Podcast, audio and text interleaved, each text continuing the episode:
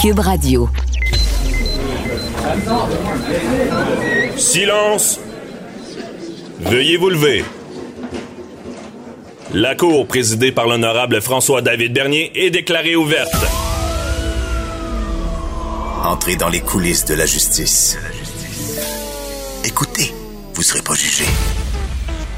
Ils appellent à la barre les acteurs de l'actualité. Oui, votre honneur. Avec François-David Bernier. Avec François-David Bernier. Avocat à la barre. Cube Radio. Bonjour, bienvenue à l'émission. Aujourd'hui, euh, évidemment, on va parler d'un drame à London, en Ontario, euh, de ce qui s'est passé exactement avec une attaque euh, à la voiture Bélier, à une famille décimée, un jeune homme là, qui, qui est à l'hôpital, qui a perdu sa famille. On en parle avec Éric Yakov de Boise, qui nous explique comment ça s'est passé, à quoi s'attendre pour la suite?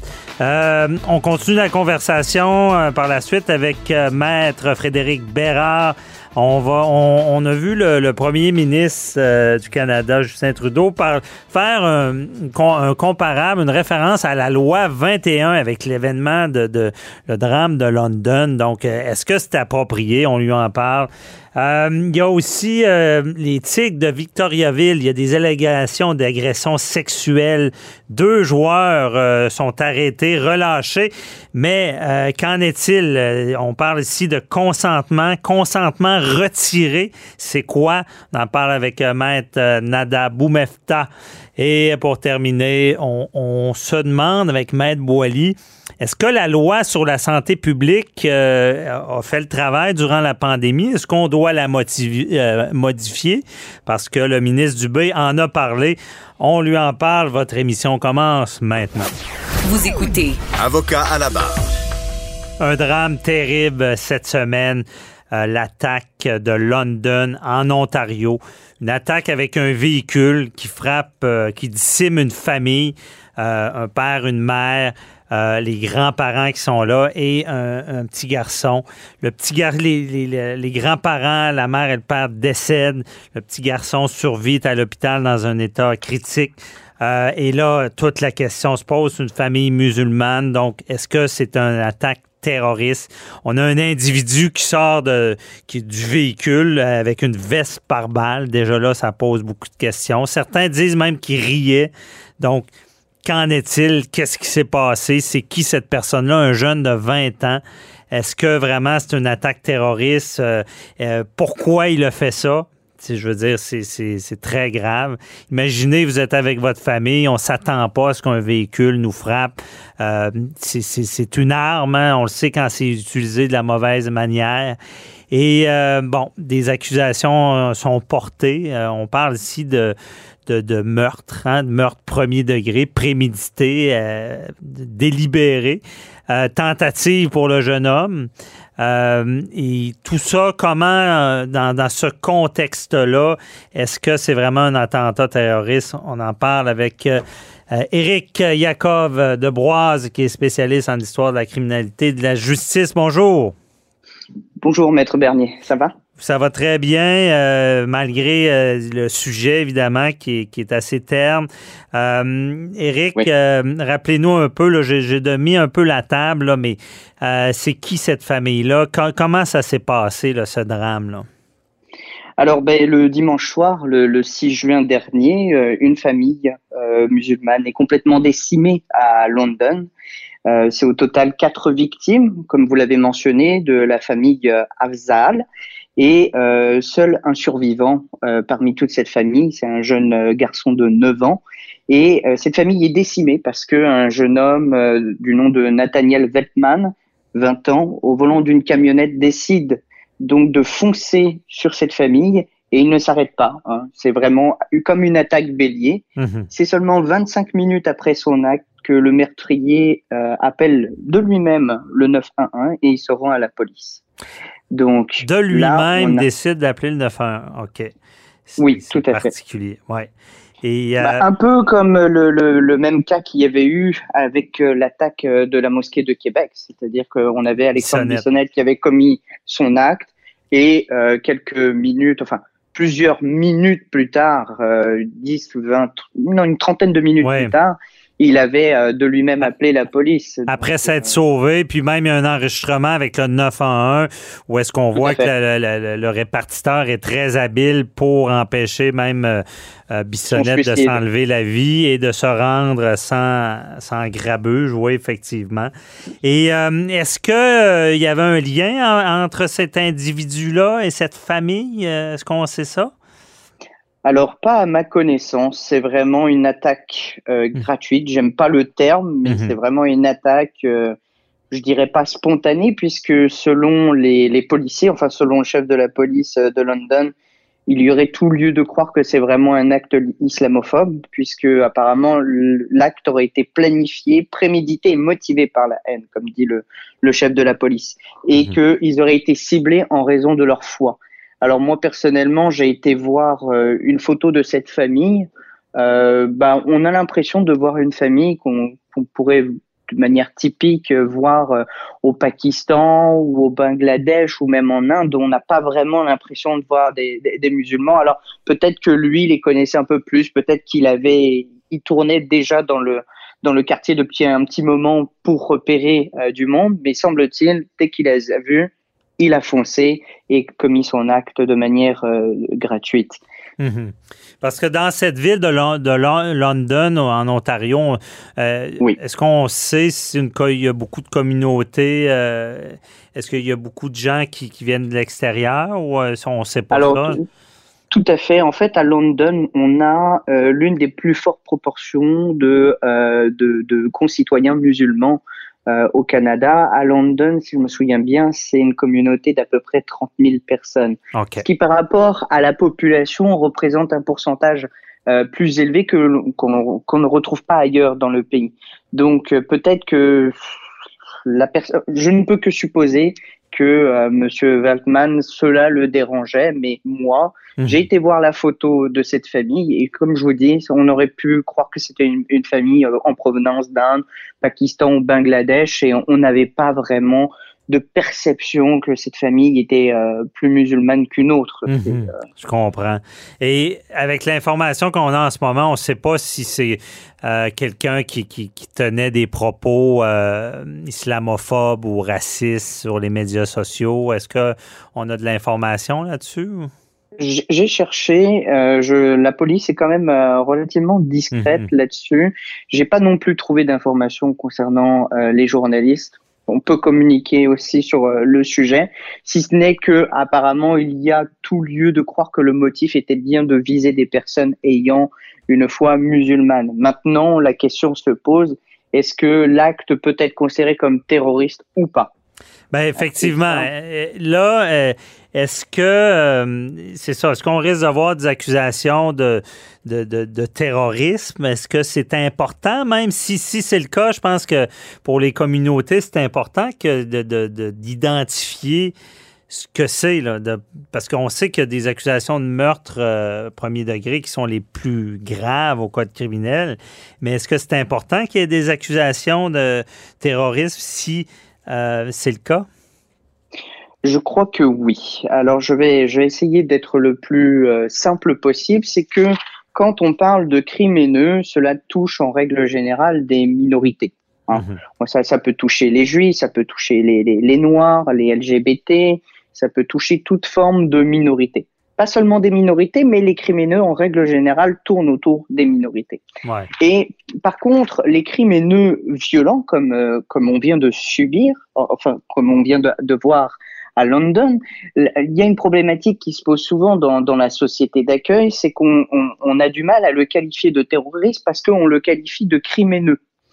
Or, pourtant, l'un et l'autre ne vont pas forcément, ne sont pas forcément en inadéquation et même pourraient se renforcer l'un l'autre. Mhm. Je m'explique. En l'occurrence, un crime, un, crime, euh, un acte terroriste selon le code criminel canadien, ça, doit, euh, doit y avoir deux aspects bien précis. Avoir des motifs raisonnables de croire que l'acte a été commis exclusivement ou non dans un but ou un objectif politique, religieux et ou idéologique. Et le deuxième point, c'est dans l'intention d'intimider toute une partie de la population quant à sa sécurité. Eh bien, en l'occurrence, si des accusations de terrorisme étaient portées de manière franche, pour dénoncer aussi certains crimes haineux, eh bien, euh, cela pourrait prendre en considération beaucoup mieux euh, le sentiment d'insécurité que peuvent vivre des minorités. Mhm. C'est une, forme de... Parce qu'on sait dans les peines que c'est des meurtres premier degré, c'est la prison à vie. Là. Euh, et euh, on, parle, on, en parlera, il y a le cumul même euh, des, des, admissibilités à la libération conditionnelle. Mais c'est peut-être important de, de, qualifier le crime pour, pour, pour que ça soit reconnu. qu'on c'est ce que vous dites, là. Ben, c'est surtout pour les minorités parce que ce qui se passe, c'est qu'il y a comme une forme de division qui s'opère dans la société, c'est que dès que c'est un crime terroriste, euh, le crime terroriste est facilement reconnu dès que ça touche la majorité de la population. Mais dès que ça concerne des minorités, alors là, il y a comme beaucoup plus de retenue à qualifier le crime haineux comme terroriste. Mmh. Alors que, comme je l'ai dit, c'est pas forcément en adéquation. Au contraire, même ça pourrait renforcer euh, la, la, prise en considération du sentiment d'insécurité de certaines minorités. Et ça permettrait aussi de peut-être mieux lutter contre les crimineux euh, dans le futur. C'est ça, si je comprends bien, le crimineux vise, c'est ça, cette minorité-là, mais l'acte terroriste ne vise pas nécessairement des minorités, c'est ça?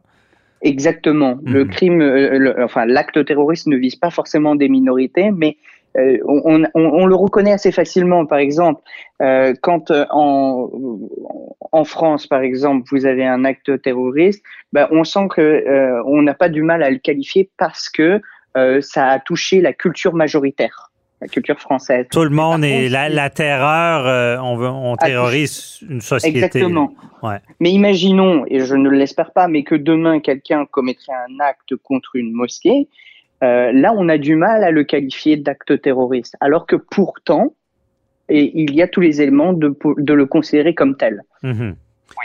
Et là, dans le cas présent, selon les éléments donnés par la police, il y aurait motif de croire que c'est un acte terroriste. Et le Premier ministre, lui, a franchi le pas. Il le considère vraiment comme un acte terroriste. Mhm. Mais le, le, crime haineux peut être, aussi un acte terroriste, c'est ça, je comprends. Tout à fait, oui. OK. Je comprends. Et euh, tout ce débat-là, il nous reste pas beaucoup de temps, mais euh, est-ce que c'est ça, ça risque, c'est en Ontario, ça risque de relancer le débat sur euh, à savoir si c'est une personne est, admissible à la libération de conditionnelle, parce que c'est un, eh homme qui est jeune, là, c'est 20 ans. à combien de temps, là, comme dans l'affaire Bissonnette qui est devant la Cour suprême? Là? Alors, ben, c'est sûr que ça ravive des blessures. Ça rappelle l'affaire Bissonnette au Québec. Mhm. Ça ravive. Euh, le Premier ministre a fait quelques amalgames avec euh, la loi 21 pour la laïcité au Québec. Et surtout, ça relance encore le débat où ça va l'alimenter sur la les peines constitutives, pardon, et la libération conditionnelle, dont on a parlé la semaine dernière, euh, considérant que à l'échelle du pays, bah, au jour d'aujourd'hui, un juge, il ne sait pas exactement quelle peine il peut prononcer face à un crime multiple comme celui-ci. Ben oui. Comment quantifier l'horreur? C'est difficile, évidemment. Très difficile. Mhm. Merci beaucoup, Éric Yakov de Boise. Euh, on, s'en reparlera. Euh, et évidemment, toutes nos sympathies à la famille et bon courage à ce jeune homme-là qui aura besoin de beaucoup d'amour pour passer à travers ce, ce drame. Donc, euh, merci beaucoup. Bonne journée. Bonne journée, maître ah. Bernier. Au revoir. Au revoir.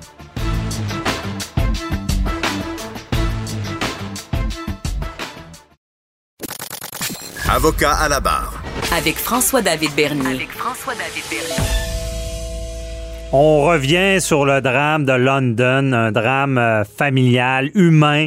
Euh, on, en a parlé là. Euh, on, on, regarde un peu cet événement-là, bon, dramatique. Et il y a une déclaration de Justin Trudeau qui a vraiment mal passé. Euh, faisant un lien euh, avec la loi 21, vous savez, la loi sur la laïcité de l'État. Donc, euh, ce genre de lien-là, est-ce que ça, ça peut, on peut même penser à dire ça? Parce que on s'entend que bon, qu'il y a une certaine volonté de l'État, c'est le gouvernement il y a des opposants aussi à, la loi. C'est un débat, mais est-ce qu'on va trop loin en faisant ce genre de lien? Et on en parle avec Maître Frédéric Bérard, docteur en droit constitutionnaliste. Salut Frédéric. Salut François David. Euh, comment, euh, ben, on n'ira pas sur tes positions sur la loi, tu as été impliqué, mais euh, quand même, ce qui se passe sur ce genre de déclaration-là, comment tu vois ça?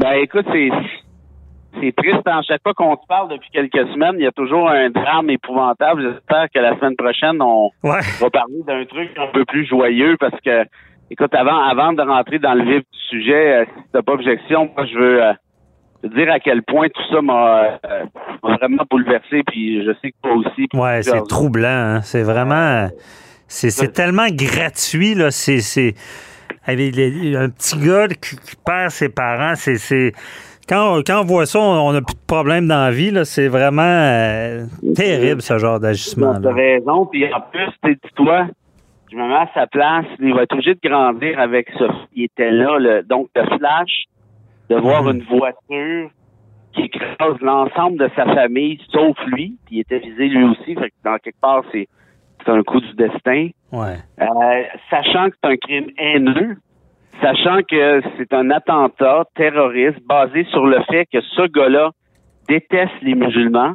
Mhm. euh, je veux dire, comment tu fais pour concilier le reste de ton existence avec ton identité? Écoute, je, suis pas psy puis je voudrais pas l'être, mais toutes mes pensées, euh, je suis pas religieux, moi, je dirais pas prière, mais toutes mes pensées sont, sont avec ce petit gars-là. J'ai tout l'amour du monde puis l'empathie, tout ce qui Ouais. Tout ce qu'il pourrait peut-être avoir besoin. Et, et pour revenir à, à ce que tu disais, tu vois, moi, il y a quand même un lien entre ce que je viens de dire et ce que je vais te dire là.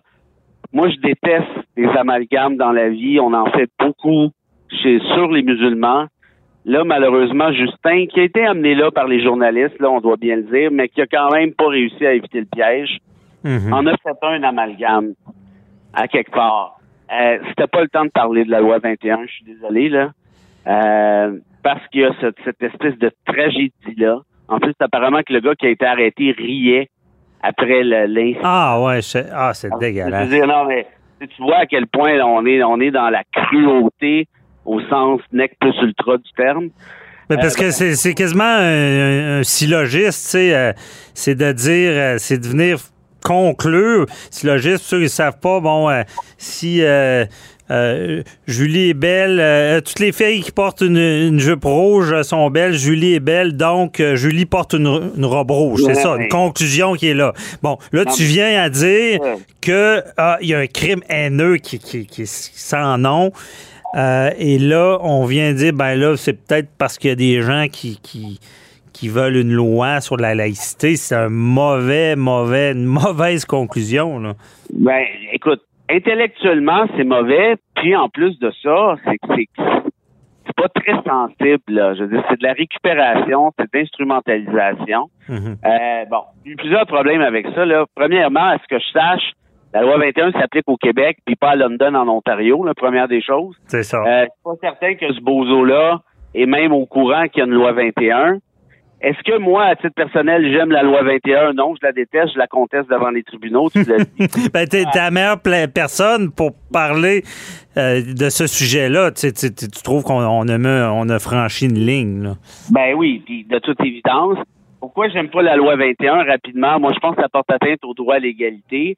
Puis là, dites pas, ah oui, mais ça s'applique à toutes les religions. Oui, mais justement, ça s'applique à toutes les religions, ça veut dire que ça s'applique pas aux non-religieux. Déjà là, il y a une discrimination.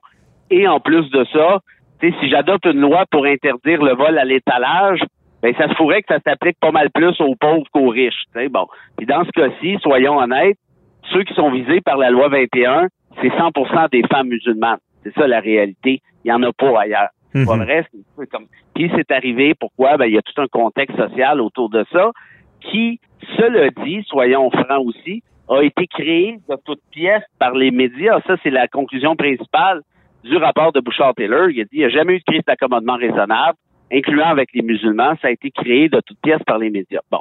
Une fois qu'on a dit ça, est-ce qu'on peut être en faveur de la loi 21 et ne pas être islamophobe du tout?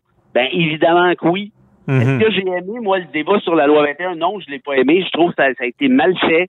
Je trouve qu'il y a eu des raccourcis, tu sais, des Bernard Trinville qui disaient des trucs comme euh, on a un malaise au Québec avec le voile. Tu sais, ils ont eux-mêmes fait porter ça sur la question musulmane, alors que, je veux dire, tu peux parler de laïcité de manière intelligente, de neutralité de l'État. Moi, je suis pas nécessairement d'accord avec cette posture-là, mais tu pourrais le faire. Sans être traité de raciste, c'est ça, là. C'est, c'est que tout le monde marche sur des œufs euh, quand on parle de religion. Exact. Puis, soyons francs, tu sais, moi, je connais pas d'islamophobes qui aiment pas la loi 21. En d'autres termes, tous les islamophobes aiment la loi 21, mais je connais un sacré paquet de gens qui ne sont pas islamophobes, qui veulent aussi et qui aiment la loi 21. Donc, en d'autres termes, il faut encore là faire attention de pas tout mélanger là-dedans. Euh, est-ce qu'on en a des islamophobes au Québec? Ben oui. Puis quand François Legault dit des gens un peu racistes, ben, je suis désolé, si tu fais partie de la meute, t'es pas un peu raciste. T'es, pas mal raciste. Être raciste, c'est comme être enceinte, tu l'es ou tu l'es pas. Ceci dit, est-ce que est-ce que c'est dommage qu'on soit catalogué de cette façon-là? Oui. Est-ce que ceux qui ont amené ce débat-là ont eux-mêmes créé ça? Je rappelle Drainville, ses propos. Je pense que oui aussi. Mhm. Mais en même temps, une fois que ça s'est fait, là, est-ce qu'on peut juste, genre, prendre une certaine distance en rapport à ça? Et des islamophobes comme Joe Blow à London, comme Alexandre Bissonnette au Québec, parce qu'on a aussi nos bosons, malheureusement, de genre-là, ben, est-ce qu'ils auraient commis leurs attentats, même sans loi 21? Ben, c'est bien évident. Sais, Bissonnette, il l'a fait même avant que la loi 21 soit même un projet à la CAC. Ben oui, puis c'est sûr, c'est certain que c'est pas la loi 21 qui vient jouer là-dessus. Il y a des spécialistes même qui disent que c'est peut-être les attentats de, de 2001 qui a amené une sorte de montée de, de, de euh, ah, islamophobe. Ça, ça, ça, je te confirme parce que j'ai étudié la question quand même pas mal dans le détail dans le cadre d'un d'un prochain livre. Et, et, toute la question musulmane, il n'y a personne au Québec qui savait c'était quoi un musulman avant 2001. J'en ai jamais entendu parler de ça. Comme, il n'y a jamais eu de problème. C'est quoi cette affaire-là? Et par la suite, ben là, tout le monde est venu fou ces accommodements raisonnables. Là, ils ont sorti l'affaire de Moultani, le TQ qui avait un poignard Sauf que là, lui, c'est un sikh. C'est pas un musulman, c'est un sikh. Ah, après ça, je me rappelle. Après ça, il y a eu l'affaire des, des vitres du YMCA parce qu'il y a un leader juif assidique qui a dit au, au, euh, au, directeur du YMCA Pouvez-vous mettre, s'il vous plaît, des vitres translucides? Parce qu'il y a une piscine, il y a des femmes, puis il y a des membres de ma communauté euh, qui ont des érections quand ils passent sur le trottoir. Alors, ah. l'imbécile de directeur général, au lieu de juste dire ben change de trottoir et arrête de nous écœurer, il a dit oui. Fait que là, évidemment, ça, ça a spiné dans les médias pendant genre trois, quatre ans, mais encore là, c'est des justes, pas des musulmans. La seule histoire qui concerne les musulmans, c'est une histoire de cabane à sucre en Montérégie, où là, apparemment, les musulmans seraient débarqués là, puis là, ils auraient demandé de pouvoir faire la prière, blablabla, bleu la réalité, là, c'est que c'est même pas vrai, cette affaire-là. Les musulmans, ils vont pas à cabane à sucre, il y a du porc. Ouais, les oreilles de Christ, ça, ça marche pas. On mange pas de porc. c'est même pas vrai, cette histoire-là, c'est une légende urbaine. Fait que là, si tu te mets à regarder un peu tout ce qui s'est passé, puis qui s'est pas passé, tu dis, c'est quoi tes exemples, là, pour démontrer que les musulmans sont un paquet de troubles? La seule affaire qui a, qui il y en a un qui a vu un burkini dans, dans la piscine à vagues aux eaux de Granby, puis il en a parlé pendant 4 ans reviens Mais il y a beaucoup, euh, je pense, et puis tu as raison. Mais la réalité, c'est qu'au Québec, on n'a pas de problème avec ça.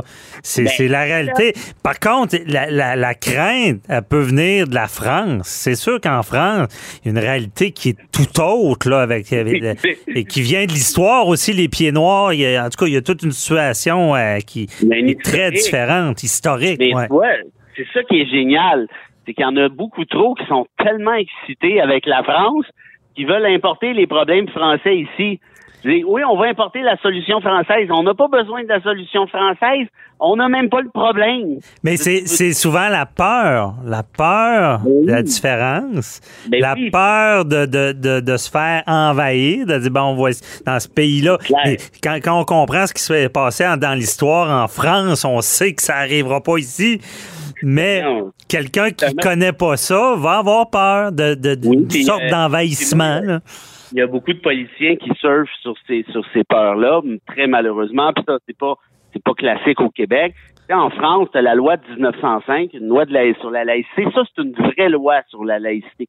Ça, là, tu sors l'état de la religion. Au Québec, la loi 21, il faudrait pas oublier la chose suivante on continue de subventionner les écoles religieuses. C'est pas le diable catholique, ça, la dernière fois que j'ai regardé, là.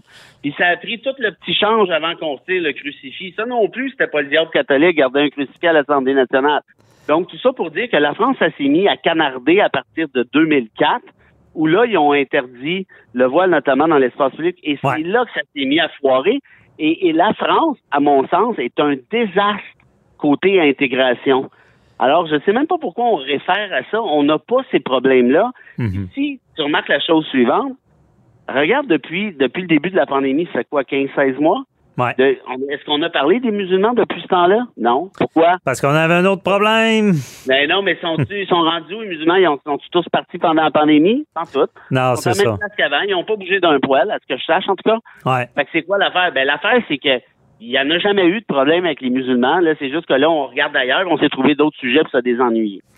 Et, et ce que je te dis là sur les musulmans, je pourrais te dire ça sur les juifs, je pourrais te dire ça sur les Irlandais à une certaine époque. La- au Canada anglais, je pourrais dire ça sur les Chinois, sur les Japonais. On pourrait parler, tu sais, c'est toujours la faute d'une minorité. Puis quand on regarde les témoins de Jéhovah au Québec, Ouais. quand on regarde ça, 10, 15 ans, 30 ans, les Haïtiens, 40 ans, 50 ans plus tard, on se dit, ouais, on était ticounes un peu, hein. Mais j'ai comme l'impression que c'est un petit peu ça qui va se passer. Ben, c'est c'est ça. Mais c'est c'est plein de sagesse que tu dis, c'est vrai.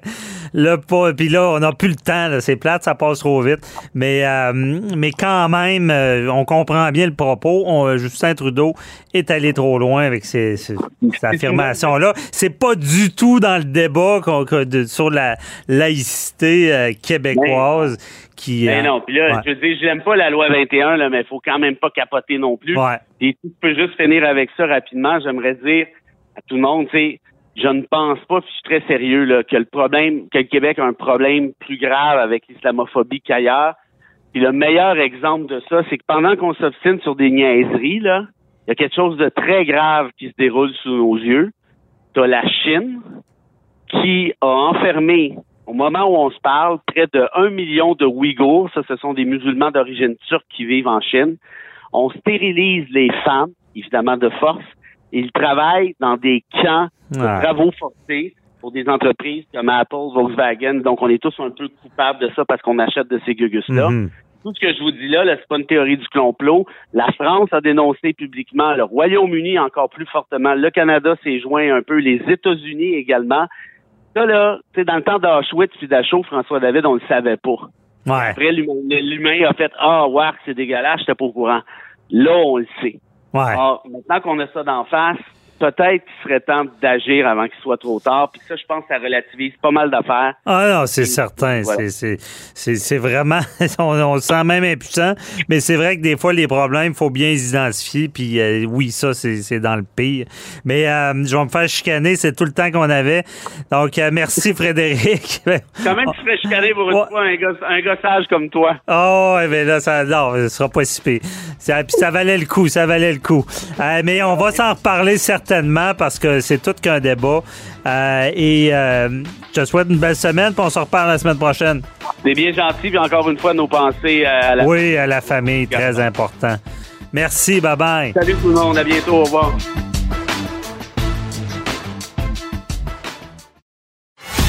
Avocat à la barre. Alors je procède à la lecture du verdict. Avec François-David Bernier. Les meilleures plaidoiries que vous entendrez. Cube Radio. Deux joueurs des Tigres de Victoriaville ont été arrêtés mardi après-midi dernier. Euh, pour une enquête d'agression sexuelle. Ils ont été euh, relâchés par la suite, libérés, euh, évidemment sous certaines conditions. Euh, toute une histoire, bon, dans le domaine du hockey, des jeunes, on sait qu'il y avait des, une partie, un tournoi, et là, il y, a, deux jeunes hommes qui sont visés par des allégations. C'est une jeune femme qui était à l'hôtel, qui avait un intérêt pour un des garçons, a décidé d'avoir des- certains rapprochements, d'aller à sa chambre d'hôtel, euh, voulait donner un certain consentement, ce que selon la version dont, dont on a état. Euh, par contre, rendu sur place, il y avait une autre personne. Et là, le consentement euh, peut changer. Évidemment, ben, ce qu'on comprend, c'est que cette femme-là ne voulait pas de relation avec un autre homme qui était sur place. Bon. Tout le problème est là. Euh, ça nous fait nous poser des, beaucoup de questions sur qu'est-ce qu'un consentement, c'est quoi? Euh, on a vu beaucoup de cas ces dernières années avec le mouvement Moi aussi. On a vu les cas de Gilbert Rozon, où est-ce que des fois même les femmes disaient, ben je figeais, je l'ai invité chez moi, mais j'ai figé. Figé, est-ce que ça veut dire que l'autre personne a le droit d'avoir des rapports? Est-ce que le consentement, c'est verbal d'avoir un oui clair. Quelqu'un qui a trop bu, quelqu'un qui qui est pas dans son état, c'est à qui de dire euh, oui ou non? Est-ce que l'autre personne doit s'en rendre compte? Toutes ces questions-là, bon, on les pose à, Maître Nada Boumefta, criminaliste. Bonjour Nada. Bonjour, bonjour. Toutes d'excellentes questions. Oui. Euh, qui méritent, euh, j'espère, d'être claires en 2021.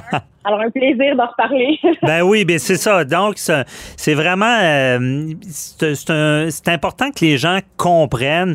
Allons-y pour le, avec notre cas. Là. Euh, ici, on comprend qu'il peut y avoir euh, un consentement, mais que ce consentement-là peut être retiré à tout moment. Là. Tout à fait. Puis euh, je vais commencer en, en t'invitant en fait, euh, comme ça, en faisant un test avec toi et mhm. en te demandant, veux-tu une tasse de thé, euh, mon cher François? Est-ce que t'aimerais ça que je t'en fasse une tasse de thé? Aimerais-tu ça en boire? Pas sûr, non, je suis pas sûr. T'es pas, pas sûr? Non, je suis pas sûr. Là, je vais ou j'en veux pas. une ou t'en veux pas? OK. Ben, écoute, je pense que je t'en ferai pas boire, en tout cas, puis je vais pas te forcer à en boire. T'es d'accord avec moi que je vais Ça serait assez particulier voir ça, hein, quelqu'un qui veut pas une bière, puis on y met dans la bouche, puis on dit, bois. Exact. Puis on l'oblige à boire. Même si je prépare la tasse de thé, puis ça m'a pris du temps, puis même tu m'as donné les détails, mettons que tu m'aurais dit, je sais pas, mais écoute, j'en prendrais peut-être un avec deux sucres puis du lait. Je te le prépare. Il est prêt, il est devant toi. Mm-hmm. Tu n'en veux plus. Ou tu fais, tu fais rien. On s'entend-tu que je vais pas prendre la tasse puis te la mettre dans la bouche puis t'obliger à boire? Ouais. c'est un bon exemple. C'est un excellent exemple et j'invite les gens à aller voir la vidéo YouTube là-dessus. Ça s'appelle Consentement de tasse de thé. Ça explique super bien. je pense que c'est une analogie que les gens ont ben. besoin d'avoir en tête parce que c'est la même chose par rapport à des gestes ou des actions sexuelles ou d'attouchement que quelqu'un peut avoir envers nous. Le consentement peut changer à tout moment.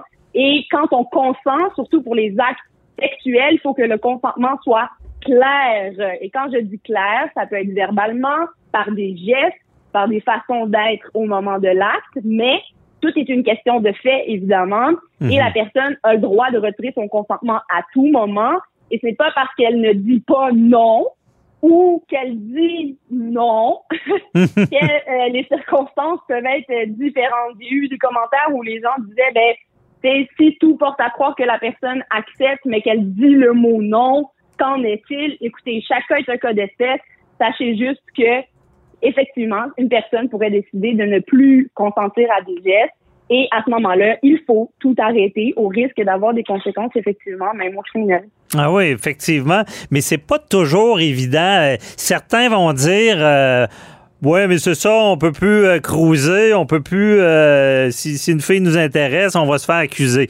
Mais c'est c'est pas ça, là. Ça, c'est une phrase que j'adore et qu'on voit énormément dans les commentaires. Euh, mais j'adore pourquoi? Parce que ça démontre quoi?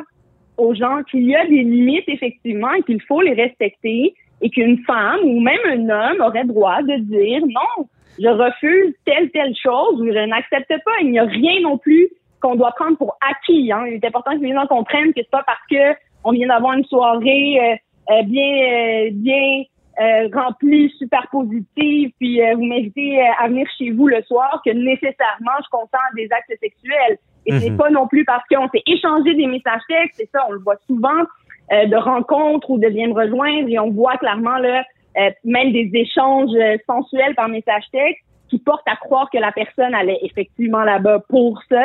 Mais arriver sur place, elle pourrait décider de refuser et de ne pas euh, consentir. Et ça, c'est important que le partenaire, oui, soit alerte à ça. Et mhm. allô, on est en 2021, je pense que les gens, c'est pas une question de craindre ou mon Dieu, euh, on pourra plus approcher les filles. Ben, si vous le voyez comme ça, approchez-nous plus, justement. je pense que vous comprenez. Non, mais c'est des gens qui, justement, vont peut-être comprendre par le message qu'on essaie de diffuser par les conséquences en droit que certains gestes, effectivement, peuvent être euh, peuvent être reprochés contre vous devant une cour criminelle euh, parce qu'on n'accepte pas ce type d'ajustement-là envers quelqu'un, surtout qu'on a ce, ce pouvoir-là, ce consentement-là est au cœur là, de cette importance-là euh, de liberté, tant sexuelle, mais qu'une personne soit libre également, tant de s'exprimer que d'être euh, dans ce qu'elle est dans notre société. Mhm. Non, je comprends bien, puis c'est vrai, c'est parce qu'on le dit, c'est une relation sexuelle, donc c'est vraiment d'être attentif à ce que l'autre vit là. Euh, c'est pas vrai. Il y en a qui se croient dans un film là, puis qu'ils pensent qu'il y a de la passion, puis qu'ils accotent l'autre sur le mur. Non, la, la minute que, que, que, que quelque violence que ce soit, c'est pas correct là. C'est Ah, là la ligne. point- ça, c'est un point intéressant, par contre, qu'on apporte. Et c'est pas tout à fait juste de dire que s'il n'y a pas de violence, c'est nécessairement des gestes consentis, une caresse, euh, une, même une relation complète. Euh, c'est c'est pas nécessairement violent et Mhm. ça veut pas dire que j'y consens. Et le meilleur exemple que je peux donner à tout le monde, c'est l'exemple d'une relation de couple, un conjoint conjointe euh, qui vivent ensemble, qui ont des relations, euh, etc., etc. Pas parce qu'on est conjoint conjointe, peu importe de quelle façon, religieuse, civile, euh, par, par, par état de fait ou peu importe. Euh, c'est pas parce qu'on est conjoint que je consens à toute relation sexuelle avec mon partenaire. Ben oui, d'où- C'est un des mythes qui existe encore beaucoup. Et c'est pas parce que je suis un type de fille, par exemple, et ça on le voit aussi dans les commentaires, euh, et ça la cour le bannit et justement on veut protéger les victimes. Euh, ce n'est pas parce qu'elle a déjà consenti à des actes sexuels auparavant que nécessairement elle y consent euh, au moment de certains gestes. Certains vont dire, ben voyons donc, on le saura plus. Quand est-ce Mhm. qu'on arrête, quand est-ce qu'on n'arrête pas? Ben écoutez, je pense que ça, ça veut dire qu'il y a un manque de communication entre vous et votre partenaire, puis il faudrait se parler. Et Puis dans, dans le doute, c'est c'est de s'abstenir, c'est ça. ben, Parce tout que à fait, tout à fait. Parce, parce que, que- si l'autre personne, oui. Non, non, mais je, je comprends. Puis ce que tu dis aussi, c'est important en- en- dans un couple en relation marié. C'est pour ça qu'on a aboli le- le- la notion de viol qui faisait qu'un mari, euh, euh, c'était pas un viol, c'était sa femme. Là. Ça avait pas d'allure, c'était sexiste ça, à l'époque. Ça, ça fait, Euh, exact, ça avait aucun sens. Et pourtant, on connaît, on sait en ce moment que les violeurs ou les, les, les agresseurs sont des personnes connues, des victimes et même proches des victimes. Alors, on peut le voir dans des cas de violence conjugale. Malheureusement, c'est le cas. Euh, il y en a de plus en plus en raison de la pandémie. On a vu les mouvements hashtag MeToo, évidemment, la vague de dénonciation qui a suivi tout ça. Euh, Mhm. Mais il faut savoir que c'est quand même important euh, de considérer ces éléments-là et bien important de comprendre, ça c'était une euh, des questions au début, là, que si la personne devant nous est, est pas apte, euh, par exemple, parce qu'elle a trop bu ou elle est inconsciente ou ne file pas ou est tout simplement figée, non, le consentement n'est pas valide à ce moment-là. Et euh, si c'est démontré en preuve là, par la poursuite, par exemple, euh, ou la, par le témoignage de la victime qu'elle a figé à ce moment-là, le consentement n'est définitivement pas, pas valide euh, à ce moment-là. C'est important de comprendre ça. Ça fonctionne à, à deux sens, une relation sexuelle. C'est pas normal si l'autre fait rien puis est figé. Posez-vous des questions si ça arrive. Parce que pour mettre une ligne, pour expliquer aux gens, parce qu'il y en a qu'il faut leur expliquer. Il faut, faut, faut conscientiser certaines personnes. C'est si vous avez le moindre doute, c'est l'arrêt, c'est de rien faire. là. Tout à fait, tout à fait. Et de la même façon, euh, si vous êtes vous-même intoxiqué ou pas en état, euh, peut-être que c'est mieux de... de hein? Ouais. Mais c'est une bonne question. Quel- quel- quelqu'un qui, qui voit une fille qui, ou un gars, et vice-versa, qui, quelqu'un qui, qui est dans un état avancé, là, qui, qui a bu, là, qui est chaud, comme on dit. Là. Euh, et là, l'autre personne, le lendemain, dit ben on a, oui, on a eu une relation, tu étais saoul, mais moi, je pensais que tu voulais. C'est, c'est acquis de. de c'est, il, faut, il faut savoir ça, que l'autre personne n'est peut-être pas dans son état. Là. Oui, tout à fait. Puis ça, ça va être toute une question de faits, évidemment, euh, de circonstances et probablement de témoignages ou de preuves même médico-légales qui peuvent suivre euh, une plainte euh, comme ça d'agression sexuelle. Donc là, on pourrait voir si la personne était effectivement intoxiquée, par exemple, ou si elle a, il y a eu des gestes X ou Y qui ont été posés et qui peuvent être démontrés d'une autre façon que par le Mhm. témoignage de la victime. Mais effectivement, on peut voir euh, peut y avoir des conséquences comme ça. Puis c'est des ça. Si, la personne était intoxiquée, évidemment, on, on va pas là, là. On comprend bien ça. Puis vous, Définitivement, c'est invalide. Mhm. Et euh, très important, ce que tu as dit aussi, la fameuse trousse médico-légale. Si des, des, des, des personnes vivent, euh, se croient avoir été agressées, il faut rapidement aller à l'hôpital pour avoir plus que sa parole, peut-être avoir une preuve d'ADN. Oui, effectivement, la preuve d'ADN, par exemple, peut faire partie là, de, de la preuve qui va ressortir de la trousse médico-légale. Et je tiens à, à profiter de l'occasion peut-être de, pour reparler de la clinique juridique Jury Pop qui Mhm. existe et qui aide spécifiquement ce type de victimes-là. Euh, soyez bien à l'aise à appeler quand vous pensez être victime de ce type de geste-là et à vous faire euh, conseiller juridiquement pour bien faire les choses. Évidemment, le plus rapidement on euh, va manifester finalement euh, à la police notre désir de porter plainte, plus rapidement possible, la trousse médico-légale sera faite. Sachez que vous pouvez aller à l'urgence pour le demander, par Mhm. exemple, ou prendre rendez-vous rapidement pour euh, voir un médecin et le faire. Euh, ça devient effectivement de la preuve qui sera versée euh, le cas échéant ou, des accusations seraient retenues. Mais euh, ce sont tous des éléments là, dont on tient compte et le temps, la- le, le temps qu'on a pris pour le faire euh, peut être aussi un élément dont on tient compte dans la preuve. Donc, Ouais. effectivement, on- on- Non, mais je trouve ça intéressant. Merci beaucoup. Euh, Très intéressant. Oui, effectivement, jury pop que ça ligne, parce que des fois, il y a des gens, ils, se posent même la question qu'est-ce qui est arrivé? Ben, c'est ça. Appelez Mhm. jury pop, dites-le, puis on, ils vont vous expliquer c'est oui, c'est peut-être une agression. Donc, ça peut, ça Mhm, peut éclairer quelqu'un. Tout Mhm. à fait. Puis j'invite aussi les gens à pas hésiter à aller voir des ressources. Il en existe plusieurs. Euh, contente de savoir qu'on est investi là-dedans après les, les vagues qu'on a eues. Mhm. Il y a aussi des ressources pour femmes et pour hommes également, mais au niveau psychologique, au niveau sexuel, sexologique, pardon, également qui peut être euh, regardé, puis prendre le temps de consulter euh, si c'est nécessaire, d'avoir de l'appui, si on a besoin de changer un logement, par exemple, de place parce Mhm. qu'on a peur pour notre sécurité, par exemple, ben, n'hésitez pas, il y a des gens euh, qui peuvent vous aider. Très intéressant. Une bonne cause. Je pense que c'est important d'en parler, de, de jamais, surtout quand on voit des événements comme il s'est passé. On verra la suite. Là. Euh, merci beaucoup, Nada. Euh, on se reparle la semaine prochaine. Merci beaucoup, au revoir. Bye bye.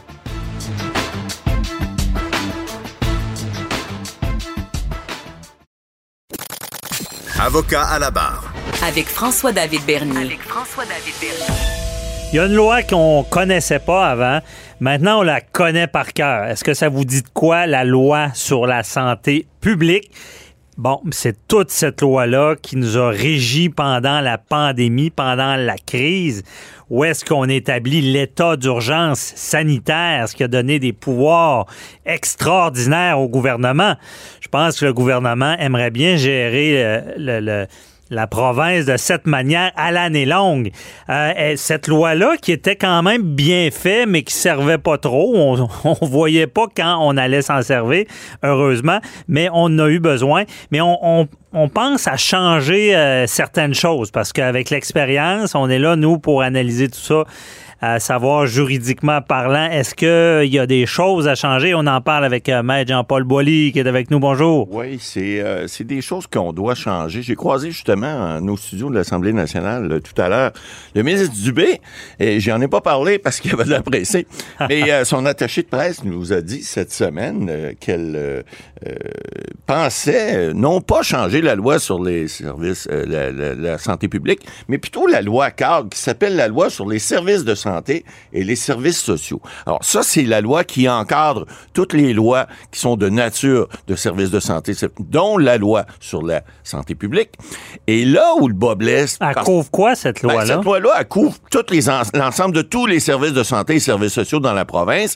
Et c'est comme la loi cadre de la loi sur la santé publique. C'est la loi qui permet d'obte- de faire des règlements et d'avoir la loi sur la santé publique. Maintenant, là où il y a un problème et là où le bas blesse, parce que cette semaine, le ministre avait annoncé, M. Dubé, il avait dit, on va regarder ça, peut-être faire des changements, des modifications à la loi. Puis là, il y a eu un rectificatif cette semaine, encore euh, jeudi, euh, de, son attaché de presse qui dit, Hmm, on va peut-être pas changer la loi.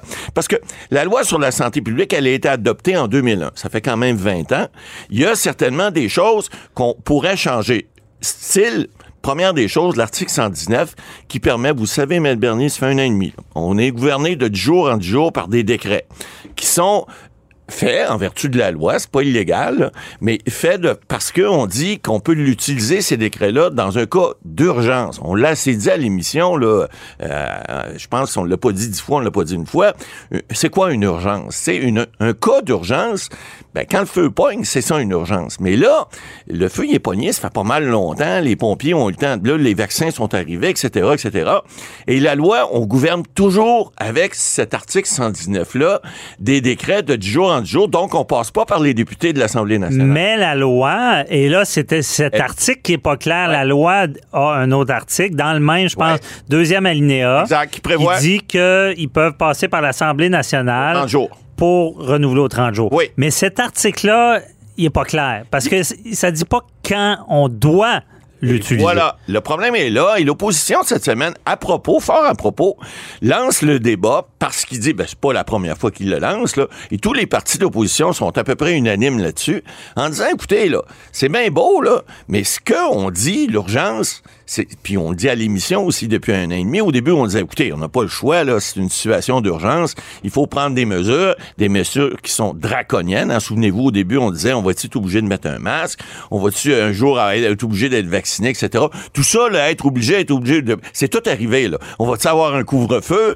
On Ouais. va-tu avoir des, des, des restrictions? On va-tu fermer les magasins? Les resta- tout ça est arrivé. C'est tout arrivé quand? C'est arrivé en fonction de l'article 119 de la loi et adopté. Et les zones rouges, les zones oranges, les zones jaunes, les zones vertes ont tous été adoptés sous le même article 119 de façon urgente. Ouais. Alors là, il faut que le peuple, qui est représenté par les députés, on l'a assez dit, puisse en, en quelque part donner des instructions au Parlement. Puis Mais la question, qu'est-ce que ça aurait changé? Ouais, ça, c'est une bonne question. Est-ce que les outils qu'on donne au Parlement, euh, puis si on change la loi, puis si on vient définir c'est quoi une urgence, puis combien de temps on peut utiliser une urgence, est-ce que ça aurait changé bien des choses?